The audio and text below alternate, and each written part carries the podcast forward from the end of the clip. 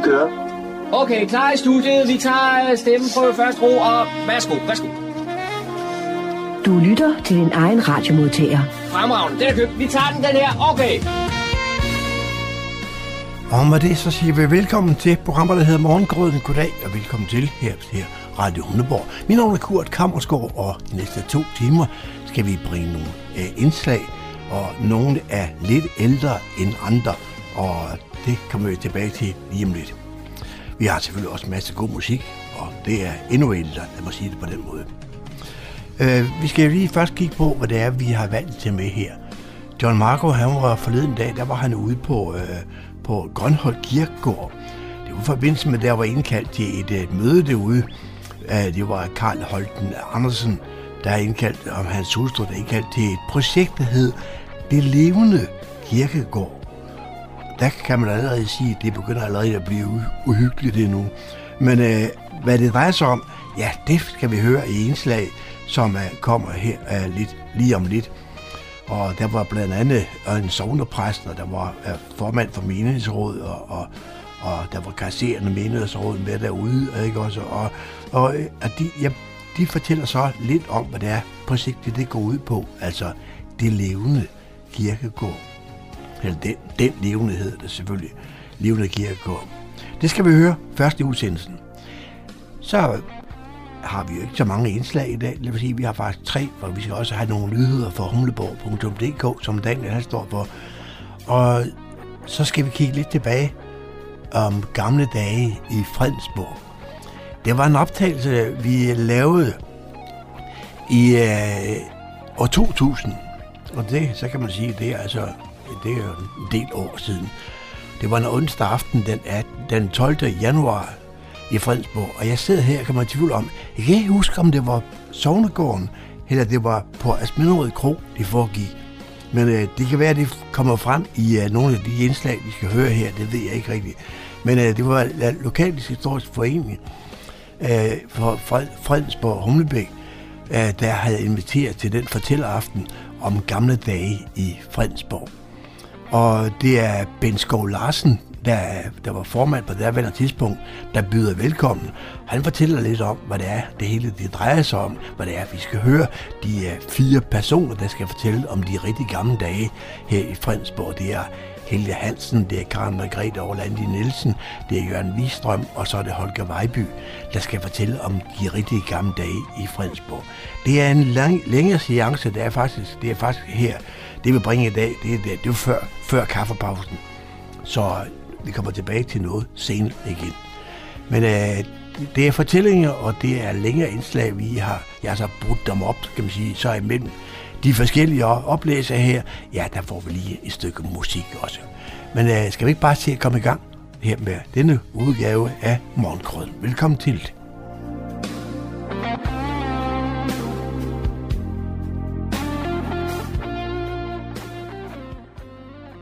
På initiativ af Karl Holten Andersen og hustru Mette Fontilius, der bor i Lønholt, er der nedsat en lille arbejdsgruppe, der skal arbejde med et projekt, som kaldes Den Levende Kirkegård.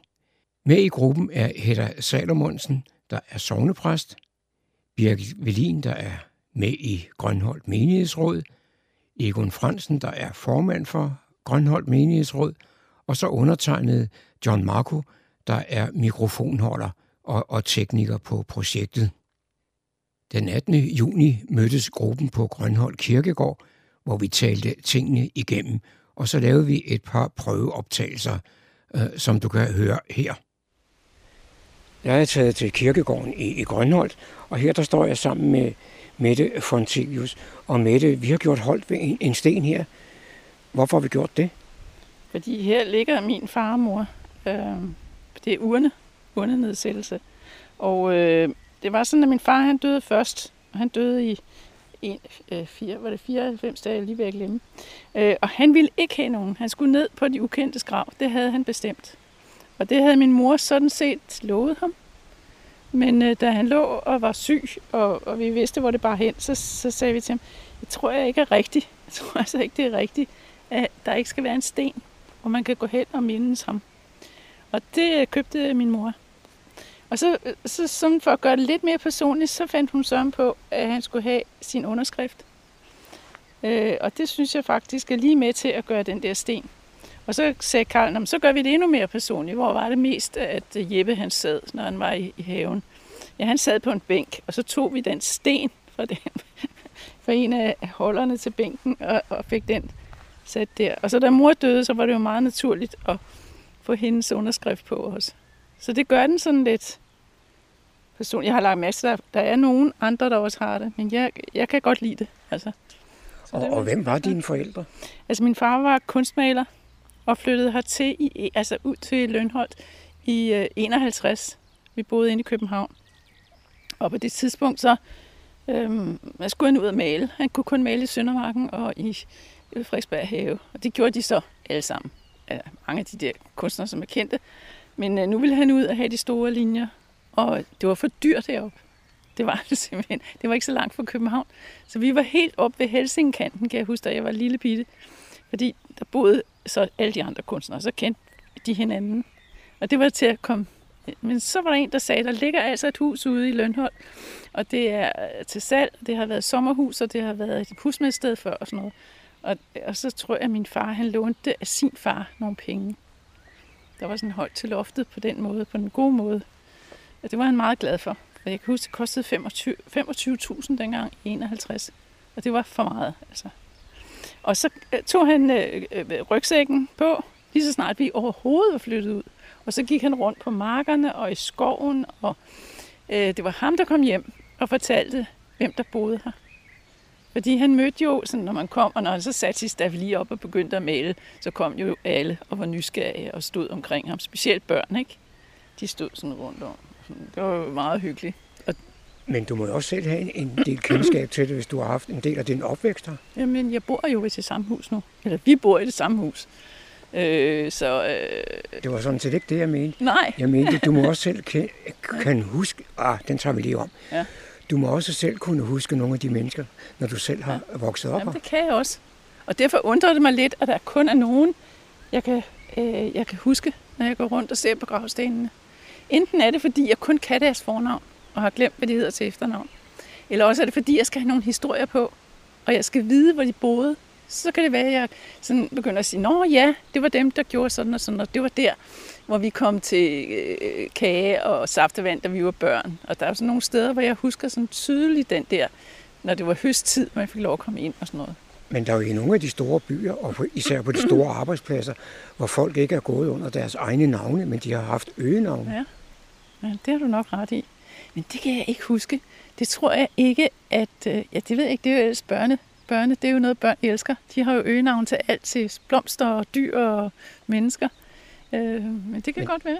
Ja. Det, jeg tænker på, det var ikke børnene, der gav hinanden øgenavn. Det var de voksne på arbejdspladserne ja, og, og i byerne. Ja, det var rigtigt. Men jeg kan ikke huske... Altså, det kan da godt være, der kan komme nogen frem. Åh, der var sådan med vejmanden, ikke? Han hed bare vejmanden og bageren og sådan. Men det var jo, fordi det var sådan til deres profession, ikke? Ja. Altså, det ikke. Nu fortalte du kun lidt om din, din far. Hvem var din mor? Min mor, hun, hun var, øh, hun, ja, hvad var hun? Hun var, hun bakkede min far op. Og det var hende, da hun kom ud på landet, så så hun lige den der halvtynde land. Der kunne hun dyrke kartofler og gulerødder og øh, solbær og alt muligt. Og så kunne hun sidde model for min far. Så alle de billeder, jeg kender til min mor, der har hun enten noget sygtøj i hånden, hun sidder og læser, eller også har hun, ja, sygtøj eller strikketøj. Altså, der er næsten... ikke nogen billeder, hvor hun ikke laver et eller andet for at sidde model for min far. Det tog tid, ikke? Og det havde hun stort set ikke tid til. Og da, da jeg var lille, der sad hun ikke. Da jeg var spæd, der måtte min far lege en model. Man legede modeller. Øh, og det kostede jo penge. Så derfor så ville de jo godt klar over, at hvis der var nogen, der skulle sidde model, så var min mor, men altså, hun øh, skulle sidde og lave noget nyttigt samtidig, ikke? Men jeg formoder også, at du som øh, lidt yngre har siddet model for din far. Ja, én gang. Og det kan jeg godt love dig, det var. Det tror jeg alle, der siger, altså der skulle sidde model, det er anstrengende. For det første, så var der noget med, man skulle have det ene ben, altså man skulle sidde i den der sekretærstilling, ikke? Hvis det var det, han gerne ville have. Enten at benene gik til den ene side, eller benene gik til den anden side. Det var også noget med, hvordan det skulle se ud og sådan noget. Så du kan godt forestille dig, hvordan ens ben sov. Øh, og jeg sad jo, jeg måtte jo læse lektier. Men øh, jeg, kom ikke, jeg kom ikke rigtig i spil, altså. Øh, så det var mor, det var min mor, der skulle, jeg kunne sådan se, når hun rejste sig, hun sådan strakte sig og sådan noget. Hun havde siddet længe, ikke? Og hun, nogle gange skulle man også tykke frakker på, fordi der var lige en frakke, der havde den rigtige øh, farve, som han gerne ville have, eller et eller andet. Så det var sådan, så skyndte hun så at smide alt det der tunge uldtøj. Og så er jeg så heldig, så her ved siden af, der står en af naboerne til Jeppe og, og Ellen, nemlig Birgit Willin. Ja. Hvad kan du fortælle? Ja, jeg kan fortælle, at vi flyttede, min mand og jeg, mand som hed Jørgen Hansen, vi flyttede hertil i nitten seksoghalvfjerds, købte en meget faldefærdigt hus, som var nedrivningstruet, men vi fik det genopført eller opført, og fik en dejlig hus, med, hvor vi var far og mor, og efterhånden tre børn kom det til. Og så, min mand, han var meget, Jørgen, han var meget hjælpsom, og en gang imellem, når, så havde Jeppe nogle problemer. Han, øh, altså, han kunne så rigtig mange ting, og Jørgen, han var rigtig god på, på hænderne, og det fandt så Jeppe ud af. Så var der noget med en dag, hvor jeg tror, deres fyr var gået, eller sådan noget. Så ringede han ned til Jørgen, og det var jo rigtig godt, og så gik Jørgen op og hjalp ham, og Jørgen var rigtig glad for at kunne hjælpe ham, så de kunne få noget varme i huset og sådan noget. Men øh, det var nogle meget behagelige naboer, og altid et... et vink på vejen, når vi kørte forbi, og har været inde og besøgt nogle gange også, så det var det. Og øh, jeg var med til, øh, ja, til Jeppes øh, begravelse, og øh, det var meget rørende, fordi øh, det, det var pludselig sådan, øh, ja, det var sådan et, en, en afslutning på noget, der var godt. Selvfølgelig havde vi Ellen, var der stadig, men det, alligevel var det sådan en afslutning, ikke? Men som tak for, at det Jørgen nu gjorde for, for, for Jeppe og, og Ellen, så fik vi et, et, et maleri for ærende med af Ellen, hvor hun netop sidder med de ben, som Mette lige fortalte. Det var meget fint, og jeg har det hjemme i min stue, det sidder meget, øh, meget centralt central sted, så jeg kigger tit på det, og mindes tænker, jeg har Ellen. Ja. Så det har jeg rigtig, rigtig gode minder om familien, og altid meget, meget søde og hjælpsomme. Så det var, det var rigtig dejligt at have så gode naboer. Inden vi afslutter mødet på Grønholt Kirkegård, får jeg lige en uh, snak med Karl Holten Andersen. Og Karl, hvorfor står vi her? Det gør vi, fordi vi er samlet omkring det, jeg kalder den levende kirkegård. Og der har vi haft et formøde om, hvordan vi griber det an.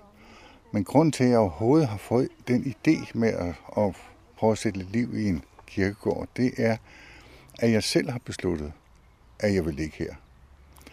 Og det øh, gjorde jeg, fordi jeg fik for nogle år siden en blodprop, og jeg vil ikke sige, at jeg var døden nær, men øh, jeg følte det sådan. Og det gik op for mig, at øh, så længe der er liv, øh, er der håb. Og, øh, og derfor øh, kom jeg mig også af den depression, jeg havde derfra. Men jeg vidste, eller det gik op for mig, at det ender jo engang. Og øh, jeg er sådan skruet sammen med, at jeg gerne vil forberede de ting, jeg står overfor. Så hvad var mere naturligt, end at forberede, hvor det var, jeg og min søde kone i givet fald skulle ligge. Og jeg har kun cirka et par halvtreds års relation hertil, og Mette har øh, nogen af halvfjerds. Så det var naturligt, det var her, vi skulle ligge. Jeg har også bestemt mig for, at det skulle være en kistebegravelse. Og det gjorde jeg, fordi en øh, gymnasiekammerat til mig blev kistebegravet her for et år siden. Og øh, der gik det op for mig, hvor konkret det er, at man bliver båret ud af kirken efter selve højtideligheden og bliver placeret et ganske bestemt sted nu. Øh, øh, øh, ja, lad os sige det, så bliver et hul i jorden. Og jeg så på de der børnebørn, der var til Lars, som han hedder. Hvor enkelt og lige til det var. Selv har jeg altid følt, at når man har været til bisættelser, så går man ud af kirken, og bilen kører afsted, og jeg får den der tanke, her har vi været samlet om en person, og så forlader vedkommende sådan ene person. Øh, og det Så det var egentlig hovedsagen til, at jeg valgte, en, at jeg ville have en kistebegravelse. Så tænkte jeg, da jeg gik her alene, og det var før jeg havde talt med Mette om det, at øh, hvis nu vores børn og børnebørn skulle forvilde sig herop og ville se øh, stedet, øh, så, så skulle det ikke være på hovedgaden op til kirkeporten.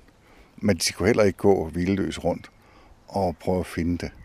Så jeg har valgt et sted, øh, som er tæt på. Og øh, jeg kan allerede sige, at det er gravplads nummer fire hundrede og tretten. Og det er jo velvalgt, øh, fordi hvis det nu er sådan, at folk ikke orker at komme til begravelsen, og, og, og heller ikke vil ofre øh, nogle blomster, så de, kan de jo altid stikke mig en plade øh, på C O fire hundrede og tretten, tænkte jeg. Men også fordi øh, det ligger et dejligt sted på kirkegården. Det ligger, som jeg forestiller mig, at jeg har hovedet mod vest, og så ligger Mette og jeg i givet fald og kigger direkte ned på vores ejendom, øh, som øh, ligger et par kilometer herfra.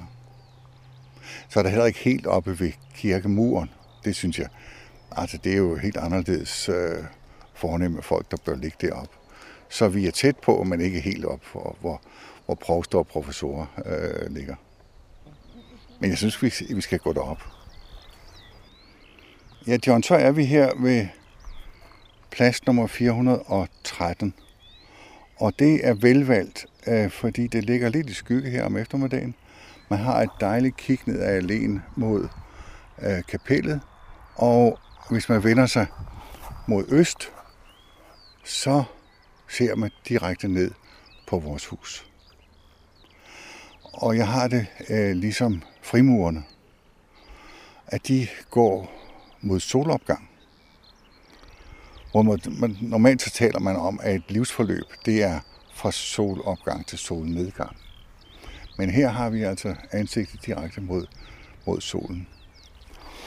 Og øh, forløbet er der nærmest ingenting uden, undtagen skiltet, og så er der en ligegyldig plante derude til venstre. Jeg har talt med Marie-Louise om, at den, og også med Mette i øvrigt, for det hører med til historien, at, at jeg gik hjem og fortalte Mette, hvad jeg havde tænkt, og så sagde hun noget i retning af, hvis, hvis det er vigtigt for dig, så er det også ok for mig.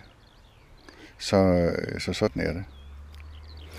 Men øh, på stenen, som jeg håber, vi kan bruge en af de store sten, vi har i haven, Det, det skal stenhuggeren se på. Der kommer der til at stå i hvert fald mit navn og Mettes navn om vores datoer. Og så må der meget gerne stå: gør som solsikken, vend dig mod lyset. Og så må der meget gerne være levende solsikker. Og øh, det forudsætter, at der er nogen til den tid, der har tænkt sig at stikke en solsikke i jorden en gang imellem. Men det må vi se. Det får jeg nok ikke rigtig øh, selv at se. Men øh, tanken er der i hvert fald. Vi aftalte, at projektet Den Levende Kirkegård skulle sættes i gang efter menighedsrådsvalget i september måned. Det var John Marko, der havde produceret dette indslag. Om lidt så tager vi jer med tilbage til år to tusind. Den tolvte januar, hvor det var formanden Bent Skov Larsen fra Fredensborg Humlebæk Lokalhistorisk Forening, der bød velkommen til en fortælleraften om gamle dage i Fredensborg. Ja, så tror jeg godt, vi kan starte. Det er jo ikke sådan en aften, hvor man behøver at vente det akademiske kvarter for, at folk skal møde op. Øhm. Vi kunne jo godt have sagt os selv, at det her ville blive lidt af et tilløbsstykke, for vi lavede noget tilsvarende i Humlebæk for godt og vel et år siden, og der sad vi i samme situation. Så, men jeg vil gerne have lov til at byde jer alle sammen rigtig hjertelig velkommen. Det er, øh, det er meget dejligt i Lokalhistorisk Forening, når så mange møder op. Målet med den her aften er at få fortalt om Fredensborg i forsvunden tid. Og dermed opfylder vi et af vores formål i Lokalhistorisk Forening, nemlig at indsamle oplysninger. Fredensborg er jo en godt beskrevet by, men helt naturligt at det, der er skrevet, jo altid, eller ikke altid, men meget ofte med udgangspunkt i slottet og dets historie. Men det er et slot, det der jo heller ikke være nogen by. Vi vil med sådan et arrangement her prøve at fastholde nogle begivenheder, der fandt sted, og nogle personer, der levede før i tiden. Og med før i tiden mener vi så de, øh, den tid, de fire personer, som jeg skal præsentere om lidt, de har levet eller har oplevet Fredensborg. Det bliver så cirka fra nitten tyve, og vi kommer vel op til cirka nitten halvfjerds. Det er jo en tid, som skal fastholdes for eftertiden, for øh, vi er jo nok den sidste generation, da vores barndom og ungdom har oplevet den tid, hvor de samfund eksisterede, som skal beskrives her.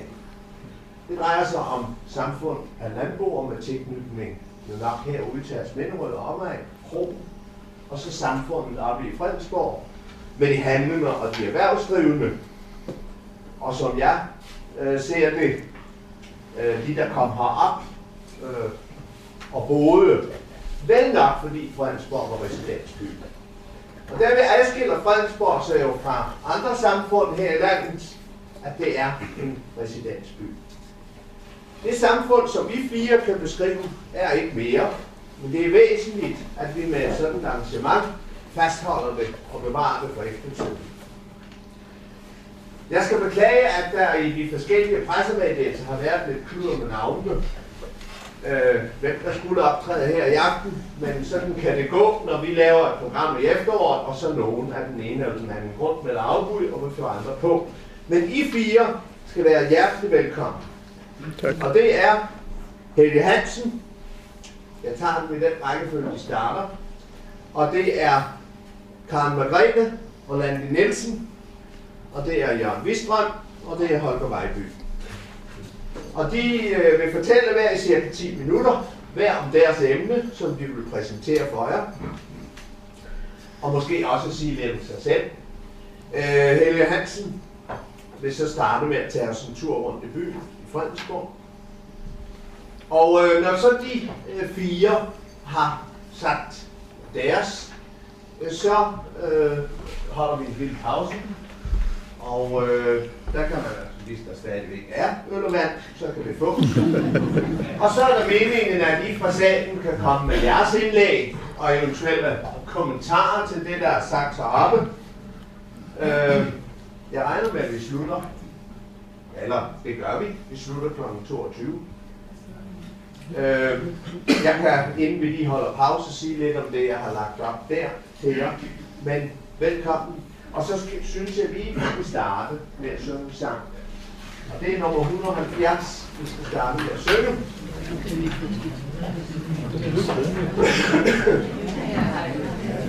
Har du ikke taget en, en ja. syngebog? Jeg kan ikke engang. Jeg tror ikke, der er flere noget. Du kan nå, så synger vi. Men øh, vi synger. Som lyset røkker til Klarhedsvand, og livets stræk fra dunkle vel udrinder, så styrker slægtens mag hos barn og mand, ved folkets arv at dybe stærke vinder. Din egen dag er kort med slægtens sang, læg øren inde til dens rød fornælden, og tusind toner op i guld og sang, og toppen suser ind mod evigheden. Vi søger slægtens spor i sort og svart, i flinteløbsen efter havets hænder, i mosefundet smykke plumt og råt, i kirkens græd var lagt af brede hænder. Der skimte skrifter skjolder land og bog, og heldig mand af slægtens vider både. Nu skal de røbe mig fra veje kro, og løfte mig en fri af livets måde. Ja, værsgo, Helge. Tak skal du have, Bent. Uh, mit navn er, som Bent sagde, Helge Hansen, og jeg er født i nitten fireogtredive på Kronprinsessevej. Og uh, jeg har faktisk boet i byen altid. bortset fra min soldatertid. Så det kan jo så skyldes enten, at man har en mange meget højere, ja, det kan så skyldes en manglende fantasi, eller at man måske godt kan lide byen, og jeg vil jo nok sige det sidste, for jeg er glad for Fredensborg. Jeg gik lidt tilbage og fik hjælp af lokalhistorisk øh, afdeling op på biblioteket, fordi jeg synes, det kunne være sjovt at se, hvor stor byen Fredensborg var i sin tid. Og de tal har jeg fået i går, og der kunne man sige, at i nitten fyrre, der havde vi sytten hundrede og syv indbyggere i selve Fredensborg-området. Vores kommune hed jo dengang Asminderød Grønholt Kommune, og består i det store hele af Fredensborg, af Humlebæk og landsognet midt i. Så kan man se, at i femogtres var vi kommet op på fire tusind godt og vel, i enoghalvfjerds på små fem tusind, og i syvogfirs var vi på otte tusind tre hundrede og syvogtredive. Og så deler man ikke mere op på lokalhistorisk forening, så får man kun fra hele kommunen, og der var man så nitten tusind to hundrede og treoghalvfjerds, så jeg vil tro, vi er omkring en, det, måske otte. Ja, jeg tror, vi er det samme. Jeg tror ikke, vi er vokset så voldsomt meget på de sidste år. Jeg synes, det var sjovt at se, fordi jeg kiggede også på, hvor mange forretninger vi havde i byen dengang. Og der havde vi femogtres forretninger i Fredensborg. Det var i omkring fyrrerne. Det er sådan, som jeg kunne genkalde efter min hukommelse. Men øh, så har jeg regnet ud, hvad har vi i dag, og der har vi femogfyrre. Så vi har næsten tyve forretninger mindre på et meget øh, lavere antal indboere. Så dengang må folk jo enten have haft en ordentlig avance på deres varer, eller også må de have været beskedne i deres indtægter, eller måske lidt af begge dele for at få det hele til at gå op.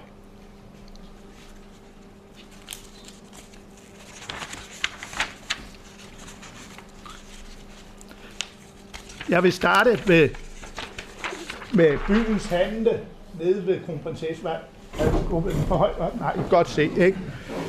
Kronprinsessevej, der lå øh, købmand Libst lige over for Kronprinsessevej, og det er nok den første forretning, jeg rigtig kan huske. De var kongelige hofleverandør, og de havde en lang, smal butikslokale med selvfølgelig en disk midt på, og så havde de hylder til mel og gryn og alt, hvad man havde. Og komierne dernede, de var vældig færme til at hælde gryn i og pakke poserne sammen, for det var jo ikke færdigpakket dengang. Det fik man pakket, når man kom ind. Stod de og pakkede det. Og ude ved siden af havde de rummet med øl og petroleum. Og så solgte de også koks og forskellige ting. Og der havde de en gammel kusk, der hed Jens. Og han havde en hest, der hed Jacob. Og han var altid i stand til at få den hest til at gå sådan i en bestemt gangart. Så når man hørte, så kunne man altid sige, nå, der kommer Jens og Jacob. De kom sådan i et bestemt tempo henover. Og øh, jeg ved ikke, om, om lønnen har været måske lidt beskeden hos købmanden, men øh, hos Jens var det første gang, jeg så, hvad man kalder det, patchwork i praksis. For hans forklæde, det var lap på lap det hele, og så vidt jeg husker, så var hans bukser det samme, sådan set, ikke? Men han var et meget solidt faktotum og kørte der i, i mange år. Jeg tror faktisk, han blev til købmanden til sin død dernede. Den næste, vi har deroppe, det er bageriet i Slotsgade, der lå over for Prinsen. Og dengang, jeg kan huske, længst tilbage, der var der en skomager, eller en bagermester, Madsen, der havde det. En stor, flot, præsentabel bagermester, kan jeg huske, det var. Han sang også i sangkor. Jeg kan ikke huske, jeg tror ikke, det var i byen. Nå, var det? Nå, ja, for meget præsentabel. Og øh, dengang, der havde de fleste af bagerne i byen, de havde konditori ved siden af, så man kunne gå ind og, og, og købe øh, sin kaffe og forskelligt. Han handlede også, kan jeg huske stadigvæk, det er noget, der har brændt sig ind i min hukommelse. Man kunne en enkelt gang købe øh, ispinde til ti øre hos ham dengang. Så det, det kan jeg huske nu. Senere så kom der jo andre bagermestre til, og øh, vi havde en, og han øh, udskilte sig lidt, for han havde sådan en stor papegøje, en meget flot papegøje. Den sad Inde bag disken, altså ved selve brødet i forretningen, der sad papegøjen inde. Og jeg kan godt sige, at den klattede næsten ligesom en høne. Så i, i disse salmonella-tider, der, der vil man jo nok have, have været lidt elendig ved at... Jeg tror faktisk godt, han havde en abkat. Hvad siger du? Ja, jeg skulle lige til at sige, at han havde vist også en abe, ikke? Eller var det høge? Nå, hedder han Hansen, ja. Men jeg kan i hvert fald huske hans dyr. For øvrigt var det et af de første steder senere, da fjernsynet kom frem, hvor man kunne gå ind og se, se fjernsyn. Der sad folk op, der ikke havde fjernsyn selv i konditoriet, og der sad de så og kiggede. Hvis vi gik lidt længere hen, så kom vi hen til øh, cykelhandler Mortensen, der havde cykelforretning derhen og havde værksted ved siden af. Det er for øvrigt vist næsten lige revet ned, den bygning, der har ligget der. Men det var en meget solid forretningsdrivende, der solgte cykler, der var det pinligste orden, og hvis man havde været så uheldig, at man havde punkteret sin cykel, så kunne man jo altså få en rimelig penge for den lavet hos ham. Ved siden af var købmanden øh, Marius Hansen, og senere tror jeg, det var fruen, der overtog den, og hun drev den forretning alene, og med en bydreng, der købte. Det var der mig. Nå, det var dig, ja. Ja, min svoger har også været bydreng der, og han klagede over, han, han er ikke så stor, Knud Israel Andersen, I kender ham måske, men han nævner tit der, at han skulle på Long John køre helt ud til den store bakke ude på den anden side af Endrup og hente æg, og så skulle han med kartofler og to kasser øl til søer bagefter, så han sagde, at han var helt udkørt, især når det var snevejr, han skulle køre der frem og tilbage. Så går vi ned til øh, den næste, det var tobak og vin, og den havde Dagny Jensen. Det var dem, de havde tidligere haft akage, men de havde den forretning der. Ejede også ejendommen.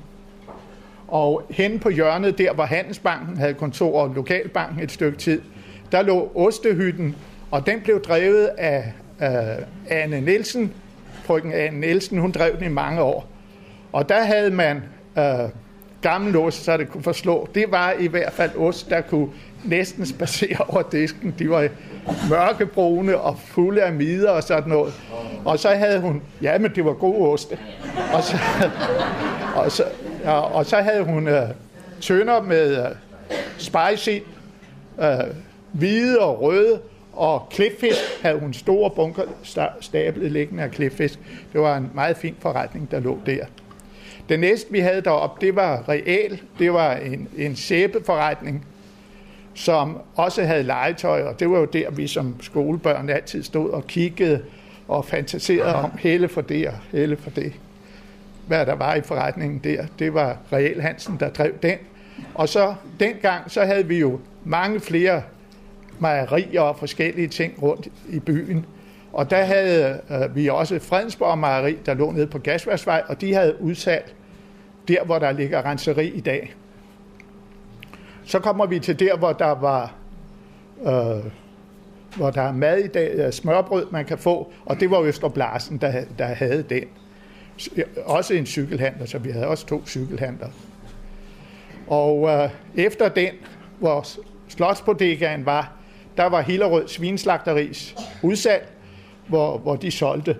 Og de havde selvfølgelig slagtet på slagteriet øh, oppe i Hillerød, men lige ved siden af dem, der lå øh, Valdemar Jørgensen. Ikke Svend Jørgensen, men før Svend. Ja, Valdemar Jørgensen.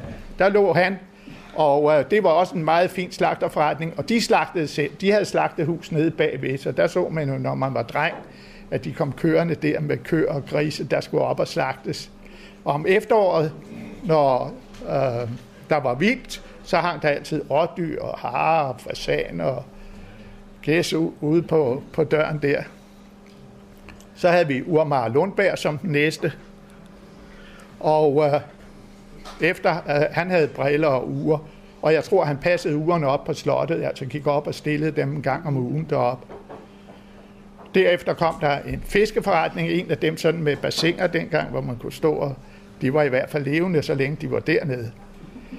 Og så havde vi, efter der, der lå en øh, skomager, der, der havde forretning der, forsålet og, og solgte sko.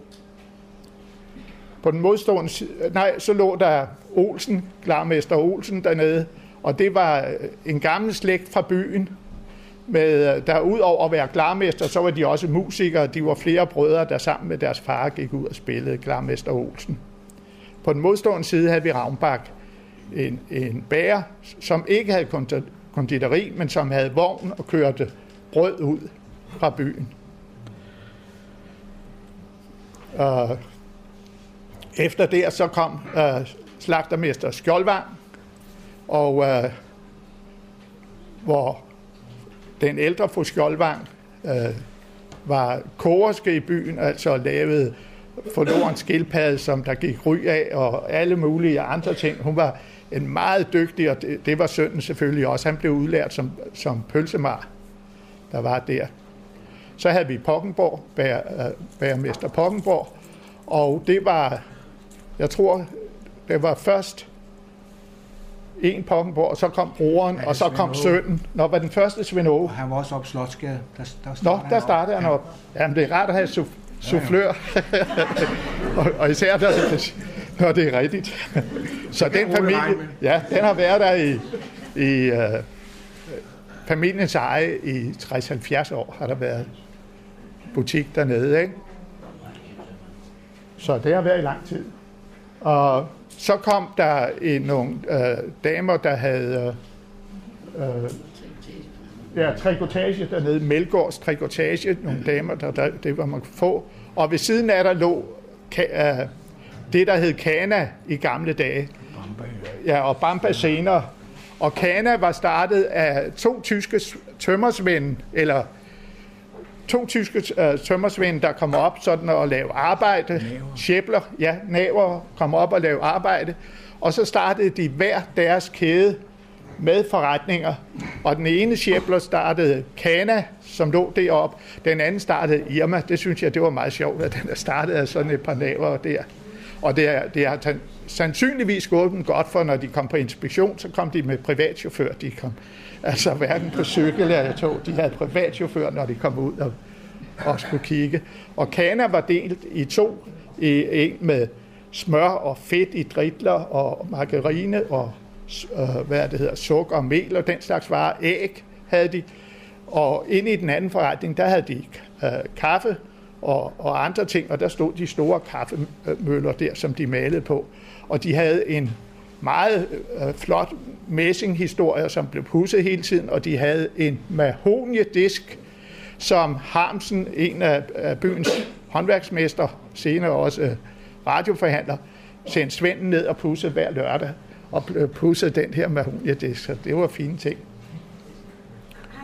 Nå, nu holder jeg, når jeg lige har nævnt Brugsen, for der skal også andre til. Men øh, Brugsen lå lige på den anden side, og der gik en høj trætrappe op ned til begge sider. Og det var en rigtig sjov forretning at komme ind i. Den var, som jeg husker den, meget gammeldags, men sådan en rigtig gedigen. Og så var der god gulvplads, synes jeg, der var. Og jeg tror endda, der var bænk, man kunne sidde på derinde. De fleste steder, der var der så smalt, som man kunne dårligt komme til. Men i Brugsen, der var god plads. Og så havde de et lagerhus stående derude bagved os. Nu, nu bliver jeg nødt til at holde, fordi der skal også være andre. Men foreløbig tak for ordet.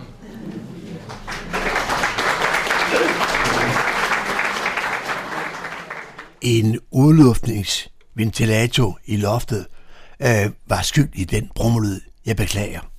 Og der bliver selvfølgelig mulighed for, at Helge kan vende tilbage. Når...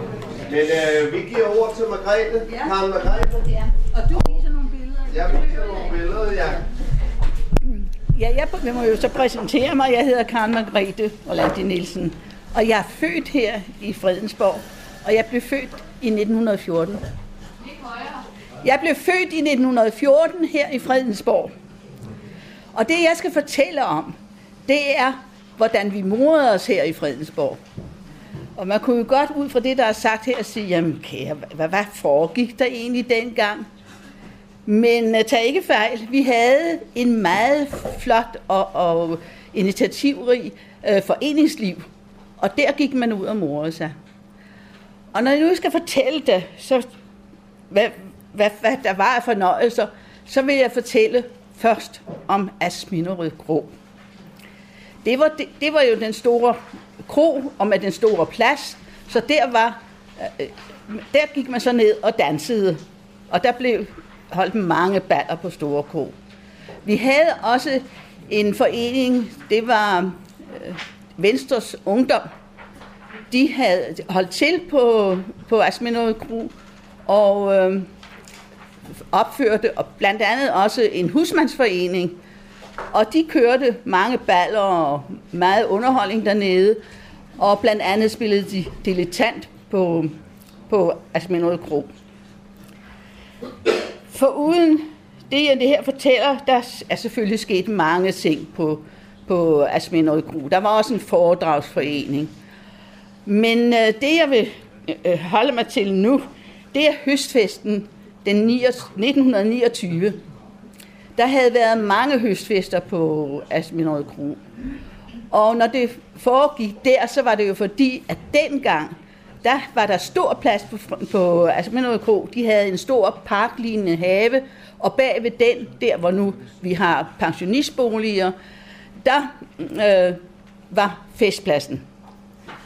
Og der har vi en, som I ser her, en annonce om, hvad der foregik på. Hvor meget I kan se? Jo, det kan I næsten se. For I kan se, der foregik mange ting på, på høstfesten.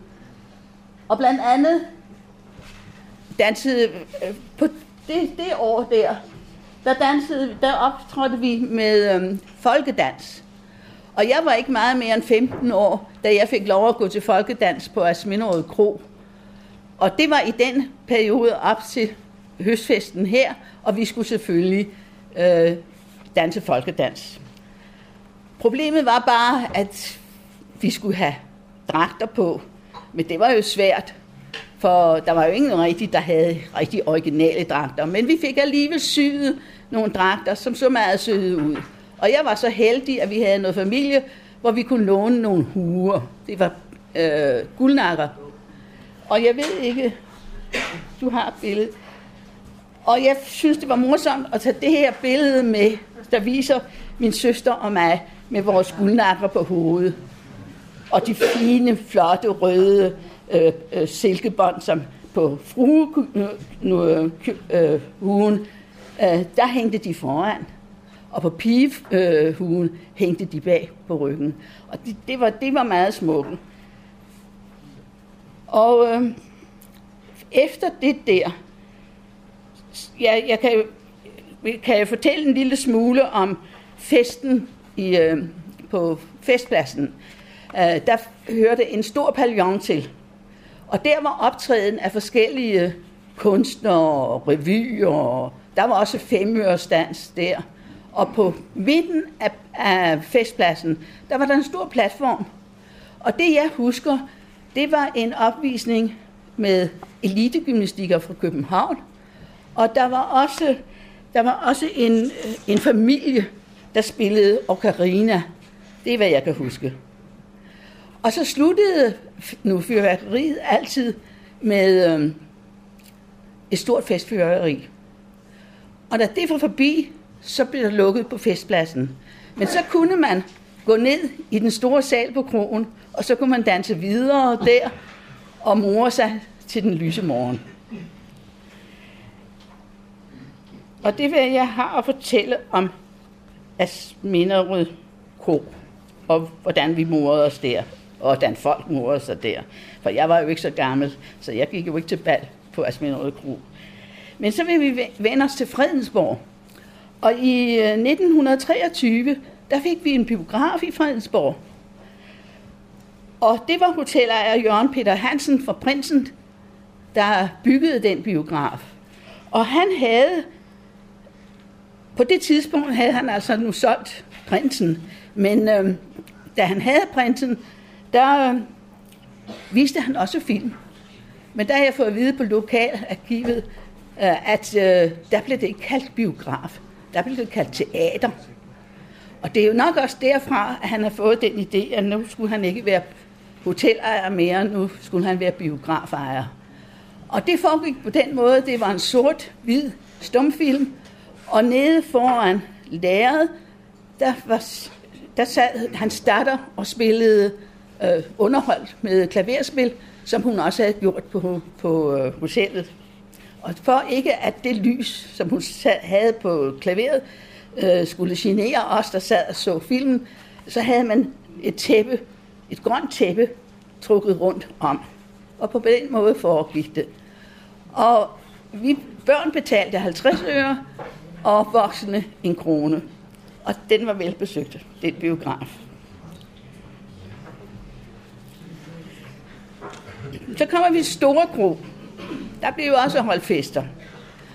Og øh, der var blandt andet Handels- og Håndværksforeningen, der lavede mange fester der. Og det, jeg husker bedst, det var juletræsfesten, hvor man dengang øh, samledes med sine forældre, og som i dag får børnene, fik børnene også dengang en stor godtepose. Den var meget populær. Og øh, i nitten toogtredive, i august måned, der havde Handels- og Håndværkerforeningen et asfaltbal. Og det var altså det helt store sus. Kan du huske det? I toogtredive er jeg ikke med. Nej, du er ikke med. Men i øvrigt passer det. Ja, ja, ja, det passer ikke. Uh, Hotel Store Kro, der gik vi også til dans. Og det var ikke alene børn, men det var også vores forældre, der gik og dansede deroppe. Og vedkommende, det var en dame, der hed fru Lybke, og hun boede i Helsingør. Og så havde vi en forening, der hed Propforeningen. Og Propforeningen, den havde et socialt formål. Og jeg er så heldig, at jeg har den lille prop, som foreningen er opkaldt efter. Og på den ene side af proppen, der står der atten fireogfirs. Og på den anden side, der står der konfirmanders opklædning. Det var det, der var formålet med foreningen. Og de holdt selvfølgelig også fest, og det, jeg husker bedst, det var deres store fastelavnsfest. De kørte rundt i byen fastelavnsmandag med rastebøster og samlede penge ind til foreningen, og så om aftenen, så havde vi et meget stort karneval. Og det var altså flot karneval. Og alle øh, sluttede meget øh, op om det her karneval og gjorde så meget umage med deres dragter. Øh, den lille prop her, den havde nu også et formål. Det var sådan, at de mandlige medlemmer i propforeningen, de, de fik sådan en prop, og den skulle de bære på sig. Og når så man mødte hinanden, så kunne man for sjov sige, har du proppen? Og havde man ikke proppen, ja, så måtte man jo altså betale en bøde til, til, til foreningskassen. Så sådan gik det. Og nu er vi kommet så langt, så vi er kommet sådan op i trediverne. Og der har jeg noget, jeg vil fortælle om en her Svend Holse. Han, var, han oprettede det, der hed Den Engelske Skole. Og, øh,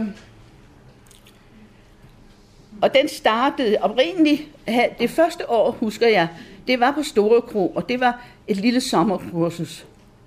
Og det var i trediverne. Men jeg har læst et sted, at i toogtredive, der, der nu startede han sin skole, og den blev startet på Gasværksvej først. Og jeg kan huske, at vi dansede der på... Nå, jeg skal også fortælle, hvorfor den fik så meget indflydelse på Fredensborg, var fordi, at til de her unge studenter, der kom og skulle på kursus hos ham, de øh, skulle også danse folkedans. Og... Øh, Men de manglede jo piger. Så der blev jo arrangeret efter piger, der havde interesse i at komme og danse folkedans. Og der var vi jo nogle stykker, der gik op. Og det foregik så på Gasværksvej. Men der gik ikke lang tid. Så købte han et hus bag ved Store Kro og byggede en stor fløj til, hvor der var gymnastiksal og, og øh, øh, øh, øh, værelser til, til eleverne, ikke? Og de elever, der kom dengang, det var hovedsageligt unge engelske lærerstuderende. Og, ja. Og, vi, og, og jeg har... Ja. Og der dansede vi, og når vi, så, de, vi afsluttede deres øh, kursus, så, så nu arrangerede Herrenholse en opvisning i folkedanse på til Store Kro. Og det er det billede, I ser her bag ved mig. På anden måde fik også den engelske skole indflydelse på den måde, at mange af de unge piger, de, de fik jo både venner, og også mange blev gift og flyttede til England. Og den dag i dag har vi mange i Fredensborg fra den tid, ikke mange, men vi har nogen fra den tid, der endnu har kontakt med disse elever. Vi, vi sådan veksler hilsner, julehilsner og sådan forskelligt. Så det er noget, der har virkelig sat sit præg på byen.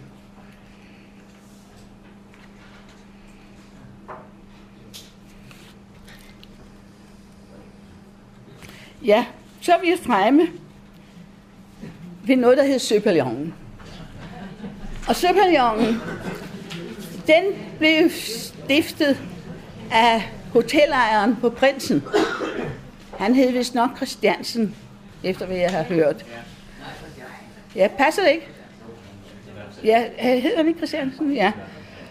Og den blev indviet øh, den første i sjette nitten treogtredive var det vist. Jeg tror nok, det tog tre år at bygge den. Det kan også være, at det har været toogtredive. Men det er nu lige meget. Men det blev en forretning, som var en succes. Både for byens befolkning og de unge piger og de unge mænd. Vi gik derned og dansede og havde det dejligt. Og den blev ledet godt. Og der var meget underholdning. Og øh, det var sådan så, at forældre gik ned med deres unge piger og drenge og sad og nød underholdning. Der var mange former for underholdning dernede. Og jeg kan huske, en af de første aftener, jeg, det var, der var det, jeg kan nævne sådan en som sangeren Victor Cornelius. Jeg ved ikke, hvor mange der kan huske ham, men han var meget populær og en meget dygtig sanger. Og, og der, alt, hvad der blev egentlig lavet på, og, og, af underholdning på øh, Søperljongen, det, det var, der var der kvalitet i. Og øh, den blev så populær, at folk kom næsten fra hele øh, Nordsjælland for at more sig nede på Søperljongen. Og, og den, den fortsatte til, jeg tror, den fortsatte vel egentlig til øh, anden verdenskrig. Ja, og så tror jeg nok, at det... Meget, meget længere. Ja, tak, men ikke... Den fortsatte sig længe til Slotsbækken. Ja, men det var ikke... Det, ja, men det var noget andet. Ja, det var noget andet. Men i alle tilfælde, der slutter jeg, fordi der kom jeg ikke mere på Søperljongen. Der boede jeg i København. Så jeg siger tak.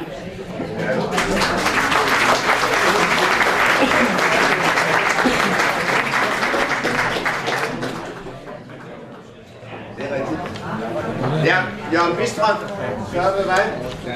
Ja, men øh, det er mig, sagde hunden.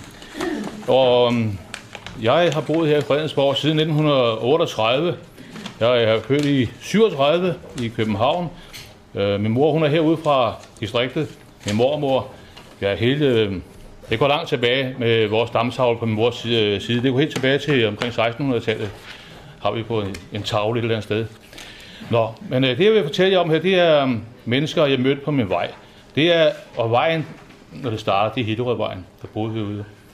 Og øhm, øhm, det første, jeg kan huske sådan set om den der tid, det er noget med, at vi havde jo ude på Egelund, der boede jo prins Gustav ude, der var, han var jo bror til kong Christian. Og øhm, han havde jo en, øh, ligesom, jeg tror det var en chauffør, kammertjener eller andet der, og han hed prins Holm, han hed Holm, men han ville kun kalde prins Holm her i Fredensborg. Der er nok nogen, der kan huske ham. Og øhm, han, han kom meget på posthuset hver dag i Fredensborg og hentede posten, men han kom lige så meget på Hotel Prinsen i kælderstuen, som lå i, i overfladen der. Jeg kan huske som ganske lille, jeg har stået ude på Hillerødvejen, jeg havde hørt, det var prins Holm, han kom. Jeg kunne høre den der bil, duk, duk, duk, duk, duk, op hen ad vejen, og øhm, det var jo sådan en, øhm, en, en lille halvtonsvogn fra midt i syverne. Og den kørte han så afsted på og holdt op i, Stor- i Slotsgade, og så var det hele for omdagen, så nåede han så posthuset, og så kom han dum, dum, dum, forbi igen, ikke? Og det gik jo hver dag. Og øhm, Så kom der benzinrationering der i, i fyrrerne. Man havde nok fået en, en ration at køre på, når man havde et lovligt ærende. Og så skulle man køre med, man skulle have gods på ladet. Og det havde han så en lille bitte kasse, der stod bagpå. Og så fortsatte det indtil, der ikke var mere benzin, vil jeg tro. Øhm, så vil jeg bevæge mig længere op ad Hillerødvejen og, og, nærmere, og, og nærmere Fredensborg, kan man sige. Øhm, ude på Hillerødvejen derovre, der havde vi så, øhm, hvad hedder det, Porthuset, som ligger næsten ude ved rundkørslen ved, ved Nødebovejen og øh, så videre. Og der øh, boede der en rampmand Ulrik ude i sin tid. Jeg har da kendt hans datter, hun døde for nogle år siden. Og øh, der har vi senere set øh, Ib Sønberg. Han øh, er optaget som dyrlæge. Han kommer kørende ud af indkørslen med en vogn. Vi har set op biografen her. En eller anden Morten Korch-film, vil jeg tro. Kommer vi længere op ad mod Fredensborg, så kommer vi hen til øh, på hjørnet af Grønholtvejen og, øh, og Søervejen der. Der boede så bagnæsserne von Holger og Danne Skjold Samsø. Det var en meget stor dame og en lille bit tynd en der. De kørte også forbi en Chevrolet fra otteogtyve, tror jeg. Jeg har engang hjulpet med at skifte hjul. Ja. Og, de, og den store, hun red på en meget svejrykket hest inde i haven. Øh, jeg har også kommet der med aviser i sin tid, så jeg har kendt lidt til dem jo, og nu går vi så bare lidt hen over det. Øh, over på den anden side af vejen, over ved Høstakken, over mod Søopkanten, øh, i Møllevangen hedder det nu om dagen, der boede der en uh, brygmester Tidemand, og min mor, hun gjorde rent derovre under krigen, så, så længe der var noget at gøre rent, fordi der var jo mange tyvagtige personer i distriktet under krigen. De stjal alting. De stjal hinandens cykler, de stjal dørmåler, de stjal Ja, de stjal alt jo, og øh, sådan var det bare. Og nogle gange så kunne man se, at effekterne de lå omkring øh, hos visse naboer på Hillerødvejen. Øh, Tidemand, de havde en, en, en nevø, der hed Bjørn Tidemand, øh, der har gået og sunget nogle sange der. Ham og jeg været soldat sammen med over i, øh, i Gedhus over i Karp. Vi blev indkaldt øh, den femtende november nitten seksoghalvtreds. Han var meget flink fyr, men han har aldrig optalt, at han har været soldat sammen med mig. Nå. Så kommer vi længere hen ad Hillerødvejen, ja, vi er faktisk passeret forbi, men øh, der boede Georg Gede hen i det lange hus ved siden af øh, Bakkehuset, hvor der er kafeteria, og øh, han, det var sådan en mærkelig mand med hår og skæg, der kom trækkende, hvis den var punkteret, den her kringle, der var malet lyseblå med hånd, bare håndstrøget, eller også cyklede han forbi derude. Og han havde, siger min mor, jeg har lige krydsforhørt hende forleden dag, han havde en kat, der hed Røv og Guldsand. Han var jo også vittig, han havde jo skrevet revyer senere på A B C-teater, og sådan lignede han slet ikke ellers. Men, uh... Nå, på hjørnet af Søervejen og, og Grønholdvejen på den anden side, der, der, boede, der boede jo fru Blad, og hun var jo øh, datter af Olaf Poulsen, skuespilleren, som boede oppe ved siden af, af Storkro i Olaf Poulsens menighed, det på det tidspunkt jo. Og hun var, min mor har gjort rent det jo også. Min mor, hun var jo, hun måtte jo gøre rent forskellige steder for at skaffe til brødet jo. Og øhm, der havde jo, før min mor kom der, der havde Holger Drachmann jo også kommet der. Han kom jo alle vejen, øh, sådan nogle steder der. Og han havde så engang sp- sat sin spacerestok, som var skåret af et stykke piletræ inde i haven, og den groede sind op, og, og lignede stadigvæk en stok. Og det skulle stå til troende. Øhm, Lidt længere hen, så kom jo senere Gunnar Westman, billedhuggeren, han kom til at bo øh, skråt over på mosen der ved, spejder, ved spejderne. Øhm, og ham har jeg også haft lidt kontakt med på nogle måder. Og så havde vi hegnsmanden Marinus, der boede hen i det røde hus, som nu er, der er blevet børne, skovbørnehave i. Og så går vi igennem skoven og kommer op med Hillerød, op øh, hvor Bøgelund, hvor, og der boede jo en, en bjergom. Det var øh, kone og mand og to børn. Og under krigen der, der var stor, han kom meget med våbentransporter over på Gribskov, og øh, det gik rigtig sjældent. Men i dag har jeg lige været ude og inspiceret vejen, som de kørte våben ind af. For når man kom øh, fra Hillerød, og så havde man vejen, der gik ned til Grampehus, inden man har Bjergens hus et par hundrede meter før, der kunne man dreje ned der. Der havde de lavet en vej, så de kunne køre deres stive vogne ind med våbencontainer på. Og en gang havde de, var de lige kommet ind, og så kom politiet, eller hvad hedder det, tyskerne og holdt rejser på vejen. Så de var meget heldige at slippe på det der. Ved siden af Bjergen, der boede jo Søren Brøndgrav, og han havde også bygget en fæstning i et stort træhus derinde med skydeskøjlede vej, men han var meget skødesløs med sine optræden. Han havde jo en overgang en grøn faldskærm hængende ind, det tørre. Det brugte man jo til skjorter og sådan ting, men det var noget farligt jo. Han var skødesløs, skødesløs var han jo. Og øhm, lidt næste ejendom der, hvor der nu er orkidé-gartneri, der havde vi øh, en polsk familie, der hed Matisak, og de havde to børn, troede jeg, og de havde altså åbenbart flere, Paul og Apollonia, som jeg havde øh, øh, leget sammen med. Og Matisak, de øh, dyrkede øh, kål og, og hele taget grøntsager og solgte fra et hus, som var gravet to meter ned i jorden. Altså et stort hul med trappe og gavl i, og så var der lagt øh, bjælker op over og halm og jord, og der kunne man så købe det over, hvad man skulle bruge. Det var knappe tider under krigen, så at sige. Og jeg har haft den glæde her i naboforeningen her i Hillerød i december måned at sidde sammen med en mand der, og så kommer vi til at snakke om polakker og andet noget. Og så snakker jeg om, om Matichak, for det havde jo gjort indtryk på mig på en eller anden måde. Han sagde, ved du hvad, det var min far og mor, og manden han er jo nogen halvfjerds år i dag. Ikke? Det er helt fantastisk at møde sig det. Jeg har ikke set ham siden i måske fyrrerne. Nå. Over på den anden side af jernbanen, når vi står ude i telefoncentralen på Hillerødvejen, øhm, der boede jo den finske øhm, forfatterinde Sally Salminen. Og øhm, øh, da hendes hus, det brændte en gang en sommer, jeg tror det er toogfyrre treogfyrre, jeg stod og kiggede ud over mod jernbanen, der kiggede alt op, der kom de jo togene forbi med dokumentiv for osv. Og, og pludselig en dag, så brændte hele Molvitten i fuld fart.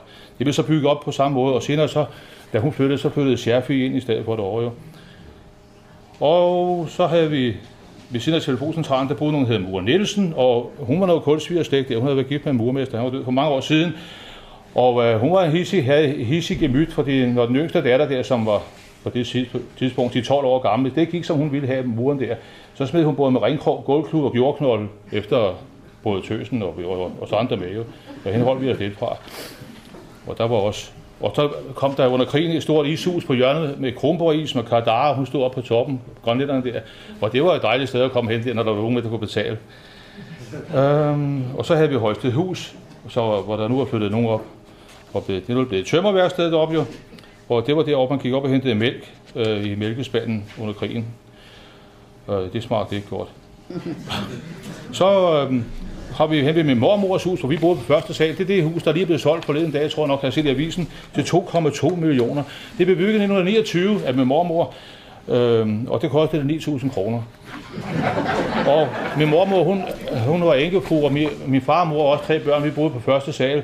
Og i, om sommeren her, i, da folk ikke kunne rejse til udlandet, så havde man sommergæster fra København, og vi, min mormor havde sommergæster i mange år, og nogle af dem de kom jo lige til, ja, til op i firserne, og, og så gamle og, og sunde var de åbenbart jo.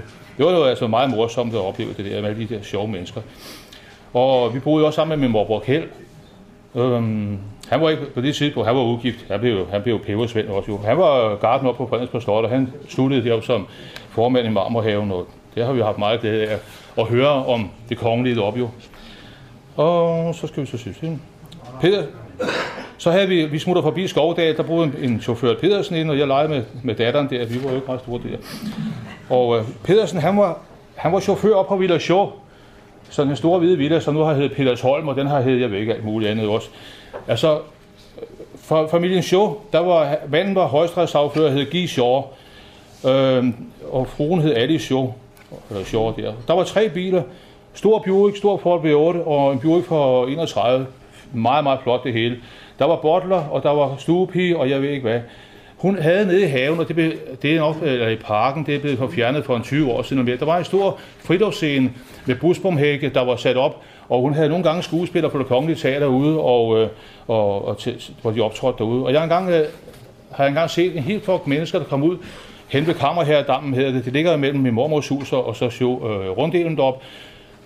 Der kom måske femogtyve mennesker i grønlige kutter, gående hen ad, øh, af vejen, og jeg har været fem år gammel. Jeg rendte jo som bare pokker, jeg blev bange, men det var så skuespillere, der skulle gøre en optræde dernede. Fru Sjå, hun var jo øh, kunstnermæssig og havde forskellige mennesker boende deroppe i mange år. Der var jo noget med en Selmani, der også var deroppe, men jeg, jeg kan i hvert fald huske, efter krigen, der boede der en, øh, en, en, hvad hedder det, en øh, pianist, der hed Georg Wasserhage, og han var født i nitten femten, og han øh, var elev af Bela Bartok, og han optrådte i København første gang i nitten syvogtredive. I nitten treoghalvtreds der blev han lærer ved Musikkonservatoriet i København, og i nitten halvfjerds der blev han professor ved Det Jyske Musikkonservatorium. Det var en, en høj mand i mørk frakke, og altid kiggede i vejsiden med hænderne, med hovedet på sned, og så med hænderne på ryggen. Det så meget mærkeligt ud, men vi har hørt ham spille op i det, der hed Villa Sjå, med de store vinduer på åben. Det var helt fantastisk, man kunne stå ude i vejsiden og høre det der. Øhm Da fru Sjå, øh, hun døde der, manden havde, han var død mange år i forvejen, så blev det helt solgt til det der firma Jacob Olsen på Strøget, var det jo nok med dametøj, og så senere blev det solgt til det der Expanded Murplok, eller Murplukker, ikke? Og så blev det Armada House, og nu er det til salg igen. Nu skal vi så se, hvad der så sker, jo. Ja. Hvad gør? Ja, ja. Det var fantastisk noget. Over på den anden side af vejen ud, må jeg lige tage øjeblik til? Lige over på den anden side af vejen nu, hvor vi boede, der boede gartner Hviding, Og øh, jeg kom til at lege med Søren Vidinge øh, i nitten treogfyrre, tror jeg det. Men øh, han var jo år yngre end mig, og, nu, og så fik jeg besked på, nu skulle jeg gå hjem, for jeg skulle sove til middag. Så, så gammel er det bekendtskab jo. Og der, hvor Gartner Viding, han, at det der ude, det hed Havebrugsskolen, da de trådte til der. Viding, han havde været lærer på Villevorte inde i Ordrup, og han var på, på øvrigt var en præstesøn fra Lolland, og de sang altid, når de skulle spise til middag. Der, så sang de, så gik min bror og jeg hjem, kan jeg huske. Så, jeg ved ikke, hvem der byggede. Måske var det Victor Cornelius, der byggede derude. Men han boede der i hvert fald. Han omtalte pianist og sanger. Et dejligt menneske at høre på. Jeg har jo aldrig set ham derude, vel? Og senere var der en Holger Jørgensen, der købte der. Men øh, Victor Cornelius, der gik der sådan nogle historier fra min mor og min familie, har jo set, når han kom hjem om morgenen med, med hatten i nakken og passerede, øh, øh, hvad hedder det, visbænkvinduerne. Han skrubbede sorget, der var fortsat over natten. Så han gik op på glasset. Nå, og så kan jeg lige nå Ulehuset, det smutter jeg forbi. Det var Holm, der havde det. Min far kaldte ham for Greve Cecil, for de rejste sammen i toget til København hver dag hjem igen om aftenen. Og når, og når toget holdt nede ved Håbet, og signalet stod på, på, på stop der, så hoppede de af der. Og de så sparede de jo tre hundrede meter, når de så skulle gå over på Hillerødvejen, hvor de boede. Men en gang der var toget ikke, holdt det ikke helt stille, da de hoppede af, så rullede de begge to ned i grøfterne og stod sig lidt. Og så når vi hen til, videre, hen til terrasserne, og det var jo øh, vel en bror eller en søn for firmaet Julius Kopp, der havde det på min barndom, med en datter, der hed Jane, og der var jeg oppe at traktere dem eftermiddagen nogle gange der. Og øh, der var noget landbrug til terrasserne. Alt det der, som er i dag, hvor rummerhusene ligger, og hvor golfbanen ligger, det var terrasserne der. Der var også en bestyrer, som du kan huske på. Jeg, ja, og jeg kan huske, han havde en karl, der havde en kasket hængende helt til nede på det ene øre. Han hed Christian, og øh, det, jeg lagde særlig mærke til ham øh, i, i foråret femogfyrre, da, da tyskerne, de var noget trængt til efterhånden, de ventede invasion øh, et eller andet sted fra. De havde jo gravet tankgrave helt oppe i Hellebæk, de havde gravet skyttegrave langs hele vejen, øh, måske fra Helsingør. Og øh, øh, vi var på vej hjem fra skole, jeg gik sammen med en dreng, der boede på i, øh, hvad hedder det, Brunnervilde op. Der har, har jeg for øvrigt lært at læse og skrive op af en gammel lærer. Vi var ti mennesker, der blev sat til til, til græflerne og til tavlerne i nitten treogfyrre inde i stuen på Skruborg. Og der sad vi og lærte at skrive og, og, og, og så videre, og lavede bogstaver. Vi var på vej hjem fra skole øh, i, i slutningen af femogfyrre, og så kommer vi gå ned omkring runddelen, hvor Q et-tanken er placeret. Og tyskerne havde gravet skytgrave hele vejen rundt, altså runddelen, trekanten, som hed, var meget mindre på det tidspunkt. Et større græsareal var der over foran terrasserne, og der var der lavet fire fem skytgrave, de var ved og smide jord op, og vi stod og kiggede på dem, så kørte vi op til Froborg, og så sagde vi, at de havde gravet skytgrave. Det var ikke noget, sagde hun så. Og så kørte hun ned til sin far og mor, som boede på, øh, som havde Ulriksdal, og i øjeblikket efter kom faren tilbage igen, og, og kørte mig hjem på cykel, og, og de var skrubtøjet alle sammen, men øh, tyskerne havde altså gravet, og tur i Hillerødvejen, der var jo Øh, grave skyttegrave til mennesker, der var til kanonstillinger på hjørnet af Søervej for eksempel, og, og Hillerødvejen derude. Og, øhm, så sådan var, sådan var det der. Men Christian, som var bondekarl, som vi kaldte det op på, øh, på terrassen, tog det ikke så nøje, for der var altså lavet sådan en skyttegrave lige over for, for, for så kan man sige. Vejen havde en anden føring dengang der, og hver dag, der, øh, der harvede han skyttegraven til, og tyskerne måtte grave op næste dag. Så skal jeg måske nok tage og holde nu, fordi jeg har, vi skal, vi skal videre op ad byen til.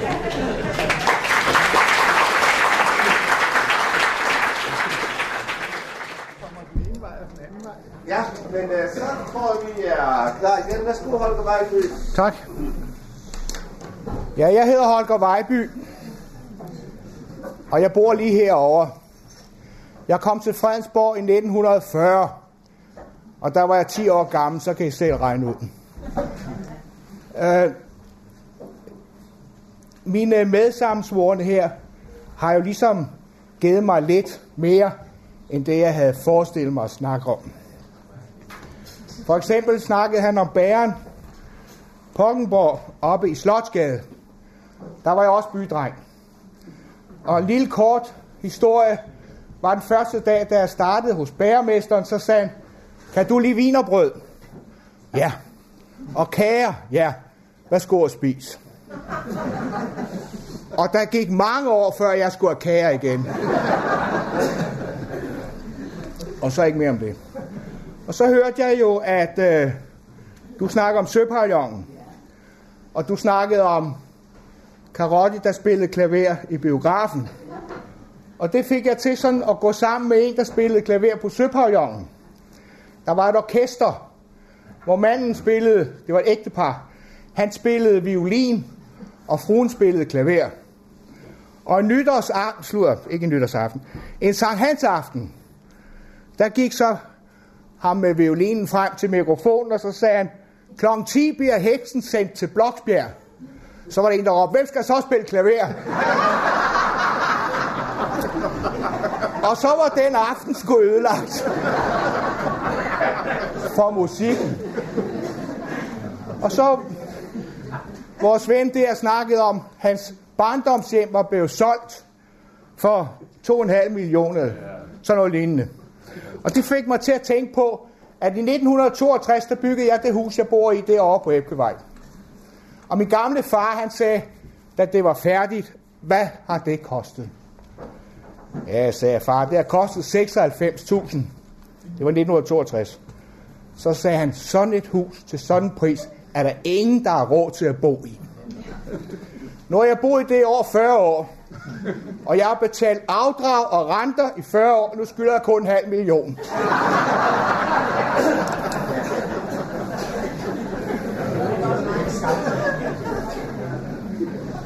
Og så havde jeg egentlig tænkt mig, at jeg, jeg kom til at tænke på min gamle, min tidligere afdøde kollega, øh, Holger Jørgensen. På det tidspunkt, hvor jeg tænker på ham, øh, der var han områdets, nok områdets største tømmermester. Forretningsmæssigt, for han var ikke selv så stor. Men han var, ja, han var et livsstykke. Og øh, blandt kollegaer, som kender sproget, ved jo, at han blev næsten berømt på de udtryk, hvor en af hans medarbejdere sagde, mester, skal vi sømme, den skal jeg give en søm. Ja, hvad skal det være, to tom eller fire tom, det er lige meget, bare give en søm. Bare give en søm. Øh, han var meget speciel. Han øh, var en overgang medlem af bestyrelsen i Fredensborg Handels- og Håndværkerforening. Og på det tidspunkt, der havde de ikke noget lokale, som de har nu. Der mødtes de rundt omkring på de små værtshuse og holdt deres bestyrelsesmøder til langt ud på morgenen. Der var nok at snakke om, og hvis ikke der var nok at snakke om, så fandt de på noget at snakke om. Og det her, den her aften, jeg tænker på, der holdt de møde på Hotel Prinsen, hvor daværende Strandberg havde den. Og ved to-tiden om natten blev han sgu træt af dem og bad dem om at forføje sig. Så sagde Holger Jørgensen, der var Egon Larsen og Helmer Petersen og alle de der gutter dengang. Nu går vi hjem til mig og spiller kort. Vi går hjem til Grønholt. Og, og der var ikke så langt fra Prinsen og ned til, han boede ned for enden af Lynasvej, der havde han sin bolig og sit værksted. Og på vej dernede gik de her halvfulde, helfulde gutter og hyggede sig. Men ned for enden, hvor han boede, der holdt en ambulance med udrykningslys på og en politibil. Og sagde, hvad, hvad, hvad er det for noget? Og det kom helt frem, og der stod jo Jørgensens øh, kone og gned sig i hænderne. Og så sagde Holger Jørgensen, Gunhild, hvad, hvad, hvad er helt sket? Ja, det er ham, der boede hos os til leje op først selv. Han er faldet ned af trapperne og brækket halsen. Han er død. Og herre Gud sagde, du brød dog ikke om ham alligevel. Kom her, Helmer Pedersen, du skal give kort, og så gik de ind og spille.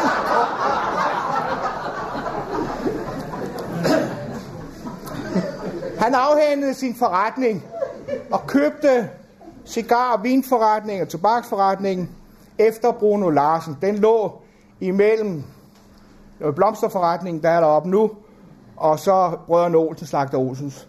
Der har i sin tid været en port, og der laver man så en en forretning. Nå ja, okay. Opholdelsen. Men den købte han så. Og det er jo klart, at alle hans tidligere venner og alle hans nu levende venner, de skulle ind og hilse på Holger, for han havde et dejligt lille baglokal, og øllerne kostede jo ikke mere, end de kostede, når man ellers køber øl. Og øh, betjent Rasmussen, Holger Rasmussen, stod en dag over, derovre omkring, hvor Brillemanden har sin butik nu, og kunne ikke forstå, hvordan det kunne være, at der var så mange mænd, der gik ind i den lille forretning, og der kom ikke en eneste ud igen.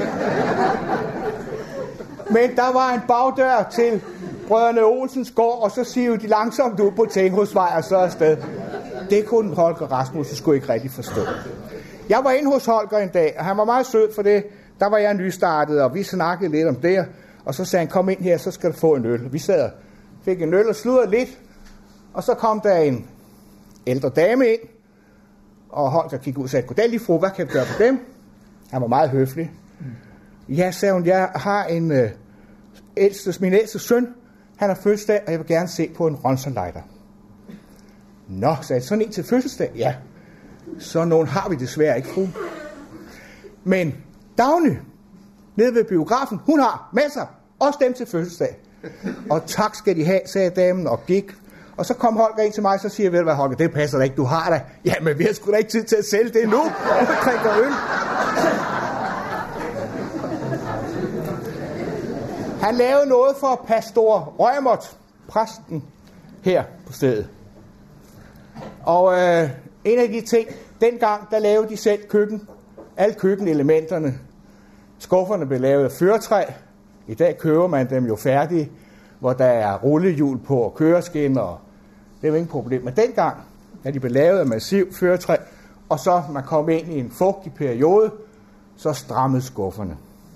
Og den underste skuffe i præstens køkken, den havde sat sig rigtig godt fast.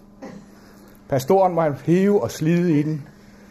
Og han ringede flere gange til Holger Jørgensen og sagde, nu må det altså komme og lave den skuffe, jeg kan ikke blive ved at have det der. Ja, okay, vi kommer nok en dag, vi skal nok komme til at klare det der. Og der gik jo den ene dag efter den anden. Men skønt, og, og, og pastoren blev ved med at ringe og rykke. Og skøn dag tog Holger ned, han kom pludselig i tanke om det, og han høvlede lidt på skuffen, så den kørte fint. Men han glemte at sige det til pastoren. For første gang pastoren skulle hive op, tog han jo tilløb til og røg helt hen i den anden ende af køkkenet med skuffen. Og så blev han sgu sur på Holger Jørgensen. En anden gang havde pastoren erhvervet sig et meget flot spejl. Et øh, slebet spejl i en meget flot ramme. Og der fik han jo også sendt et bud efter Holger Jørgensen og bad ham om øh, at komme ned og hænge det op ude i hulen. Og Holger kom jo, og han kiggede på det og sagde, det skal vi nok, det klarer vi lige med det samme. Og han slog et stort søm med en i en af furen, og der hængte han spejlet op.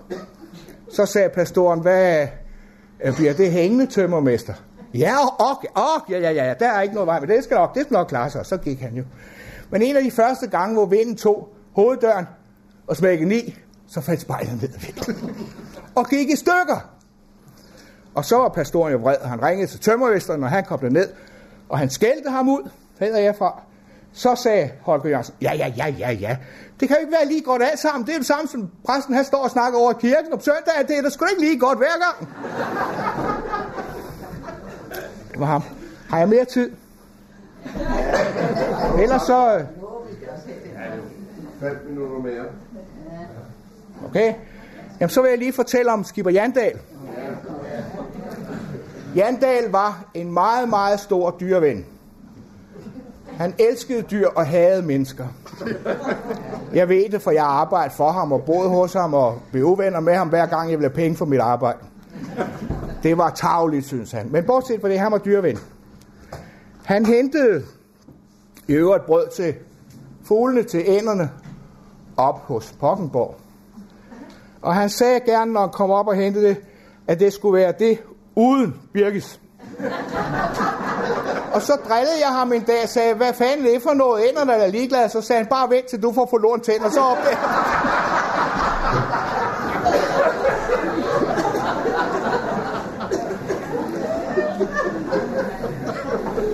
Han havde en hund, der hed Rolf. Og Rolf var konge i skipperhuset og på søen. Jeg rendte en gang. Jeg vil lige sige, at øh, når der var rigtig meget travlt, så sejlede jeg den ene båd, den, den der netop hed Rolf. Og så sejlede han den store, der hed Viking. Og jeg kunne have en fyrre til femogfyrre passagerer ombord, og han kunne have tres. Og Rolf skulle altid med ud at sejle. Og Rolf havde den, han elskede jo at sejle. Så når han kom ombord på Viking, så hoppede han rundt på sæderne og op på reling og gøde. Han gøde som en vanvittig. Og den her søndag, jeg kommer til at tænke på, der øh, kom der De kom fra Københavns turistfart derinde ud og skulle sejle over til Nødebo Kro. Og alle de her mennesker gik ombord, tres i Viking og fyrre i ottende maj, og jeg lagde først fra og sejlede ud. Og ligesom jeg var kommet ja, et par hundrede meter ud, øh, Jandahl han havde sådan en, en sirene, han kunne kalde, sådan en øh, hydraulisk nærmest. Og så kaldte han mig tilbage og vinkede mig tilbage. Og jeg vendte jo skævt og lagde til på den anden bro, og gik over til ham og sagde, hvad er der i vejen? Og mens var han ved at jage alle de passagerer ud af båden, som han havde haft med. Og så sagde han, det kan du også godt gå og gøre til de andre. Nej, sagde, det kan du sgu selv gøre. Men hvad er problemet? Så sagde han, den kælling der, hun spurgte, om hunden skulle med. Og jeg kan godt fortælle alle jer røvhuller, sagde han til dem, at hunden skal sejle på søen i hvert fald. Og så må de gå i busserne igen og køre over til Nødebo. Der lå vi tomme, to tomme både. Den hund elskede han overalt på jorden. Øh, onsdagen før skærtorsdag, der var hunden så syg, at han bestilte en taxa og kørte ind på dyrehospitalet med den. Den skulle ind og, og repareres. Og han kom hjem et par timer efter med Rolf. Han havde sådan. Den var død. De havde aflivet den derinde. Den var for gammel. Den var simpelthen for gammel. Men så havde han fået sprøjtet en masse formalin i den. For den skulle i mausoleum over på Grandvej, hvor han havde et hus.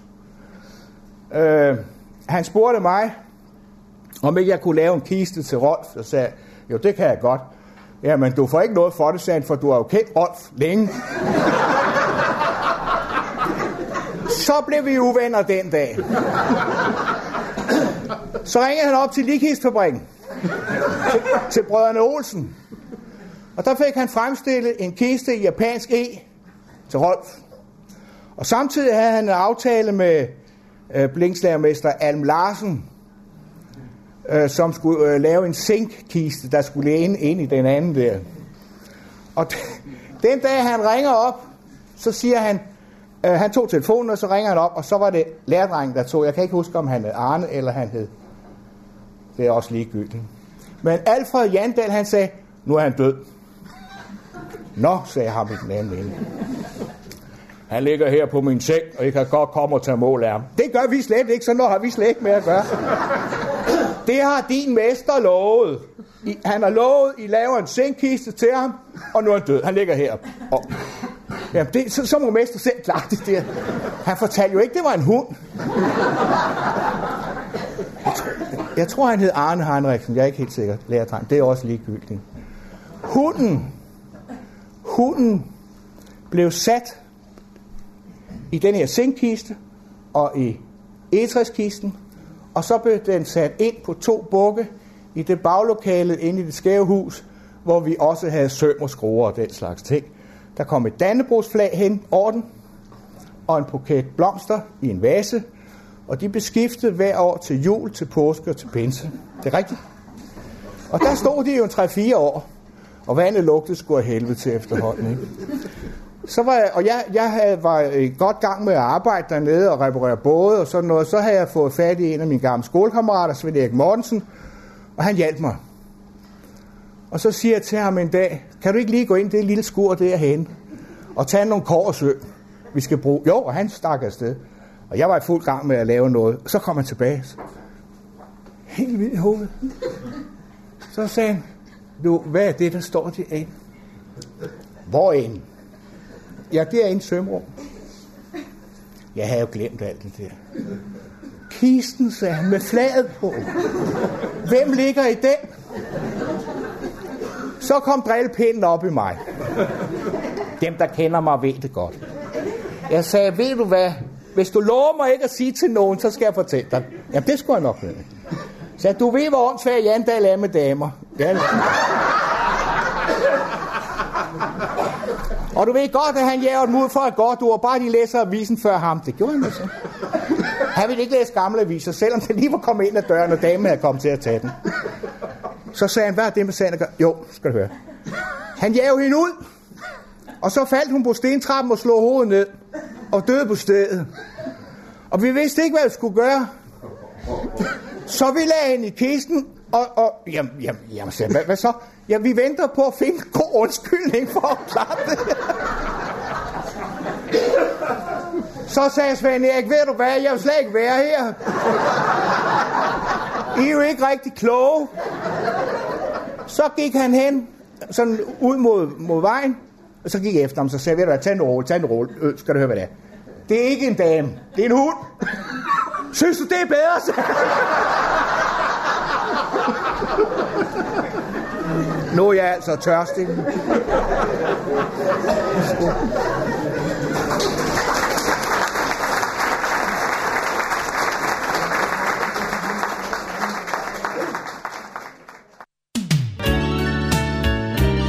Du lytter til Morgenkrydderen. I studiet er det Kurt Kammersgaard.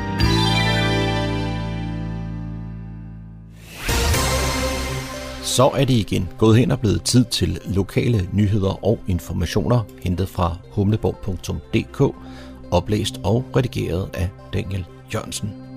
Med titlen En lærke lettet, besat og befriet, underholder teaterforeningen Madder Mangård i Kulturhuset Fredensborg Gamle Biograf med sange af blandt andre P H.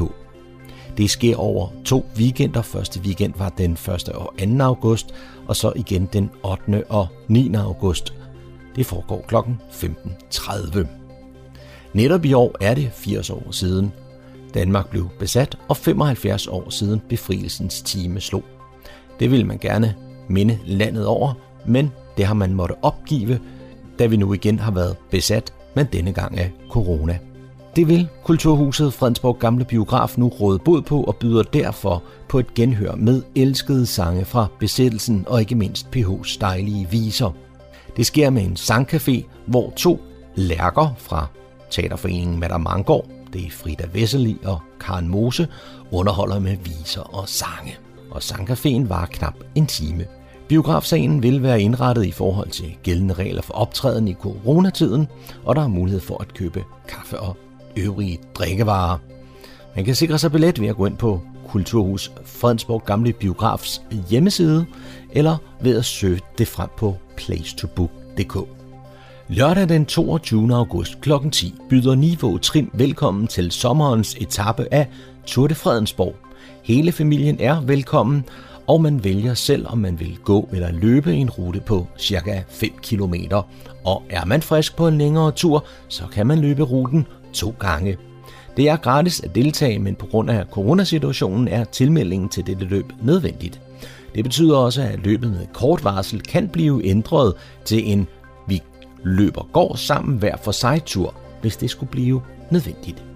Der er medaljer, vand og frugt til alle deltagere. Start og mål er ved Niveau-centeret omkring Bibliotekstorvet, og det er altså i Niveau. Tour de Fredensborg er et motionsløb for hele familien, hvor man kan komme rundt og se kommunen på kryds og tværs, i og med at der arrangeres fire årlige motionsløb, et i hver bysamfund. Det næste løb holdes i øvrigt i Humlebæk lørdag den fireogtyvende oktober, og så er der også et løb i Fredensborg torsdag den enogtredivte december. Fredensborg Kommune holder i løbet af august måned et par borgermøder. Torsdag den tyvende august klokken sytten tredive er der digitalt borgermøde om lokalplan H et hundrede og tretten. Det er boliger på Nyvej i Humlebæk. Forslag til lokalplanen er fremlagt i offentlig høring. Det blev den den ottende juli, og det kører frem til den fjerde september. Lokalplanen har til formål at udlægge byggefelter til ti boliger i form af dobbelthuse og kædehuse. Derudover er formålet at regulere bebyggelsens omfang, højde og placering samt bebyggelsens ydre fremtræden. Væsentlige elementer er derudover at sikre forsinkelse og håndtering af regnvand samt nedrivning af den eksisterende bebyggelse. Følg med i borgermødet på Fredensborg Kommunes hjemmeside. Og så er der orienterende borgermøde om kommunens budget for tyve enogtyve frem til tyve fireogtyve, og det er der den femogtyvende august klokken sytten i Rådhuskælderen Evangen tre B i Kokdal. På borgermødet gives en orientering om den aktuelle budgetsituation samt et indblik i kommunens økonomi. Der bliver også mulighed for at stille spørgsmål til borgmesteren og øvrige medlemmer af byrådet. Relevant baggrundsmateriale vil blive offentliggjort på Fredensborg Kommunes hjemmeside den fjortende august. På mødet serveres sandwich, vand og kaffe. Det var, hvad vi havde fundet frem af nyheder og informationer hentet fra humleborg punktum d k, oplæst og redigeret af Daniel Jørgensen.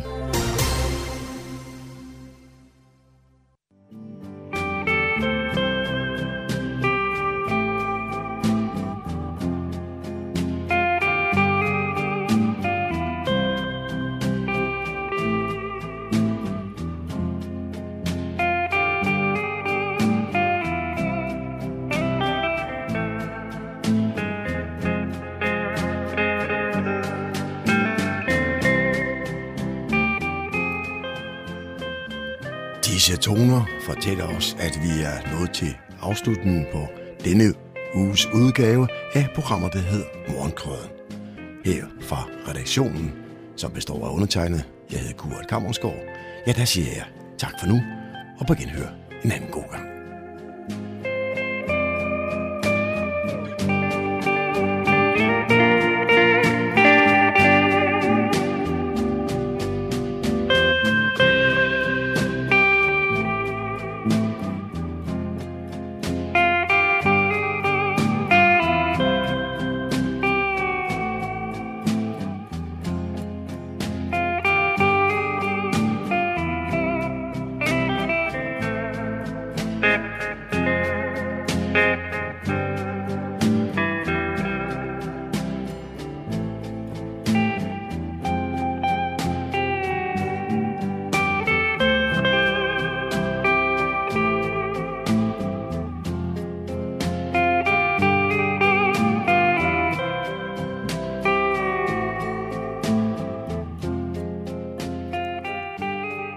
Fredensborg Lokalradio, Radio Humleborg, Nordsjællands mest voksne lokalradio.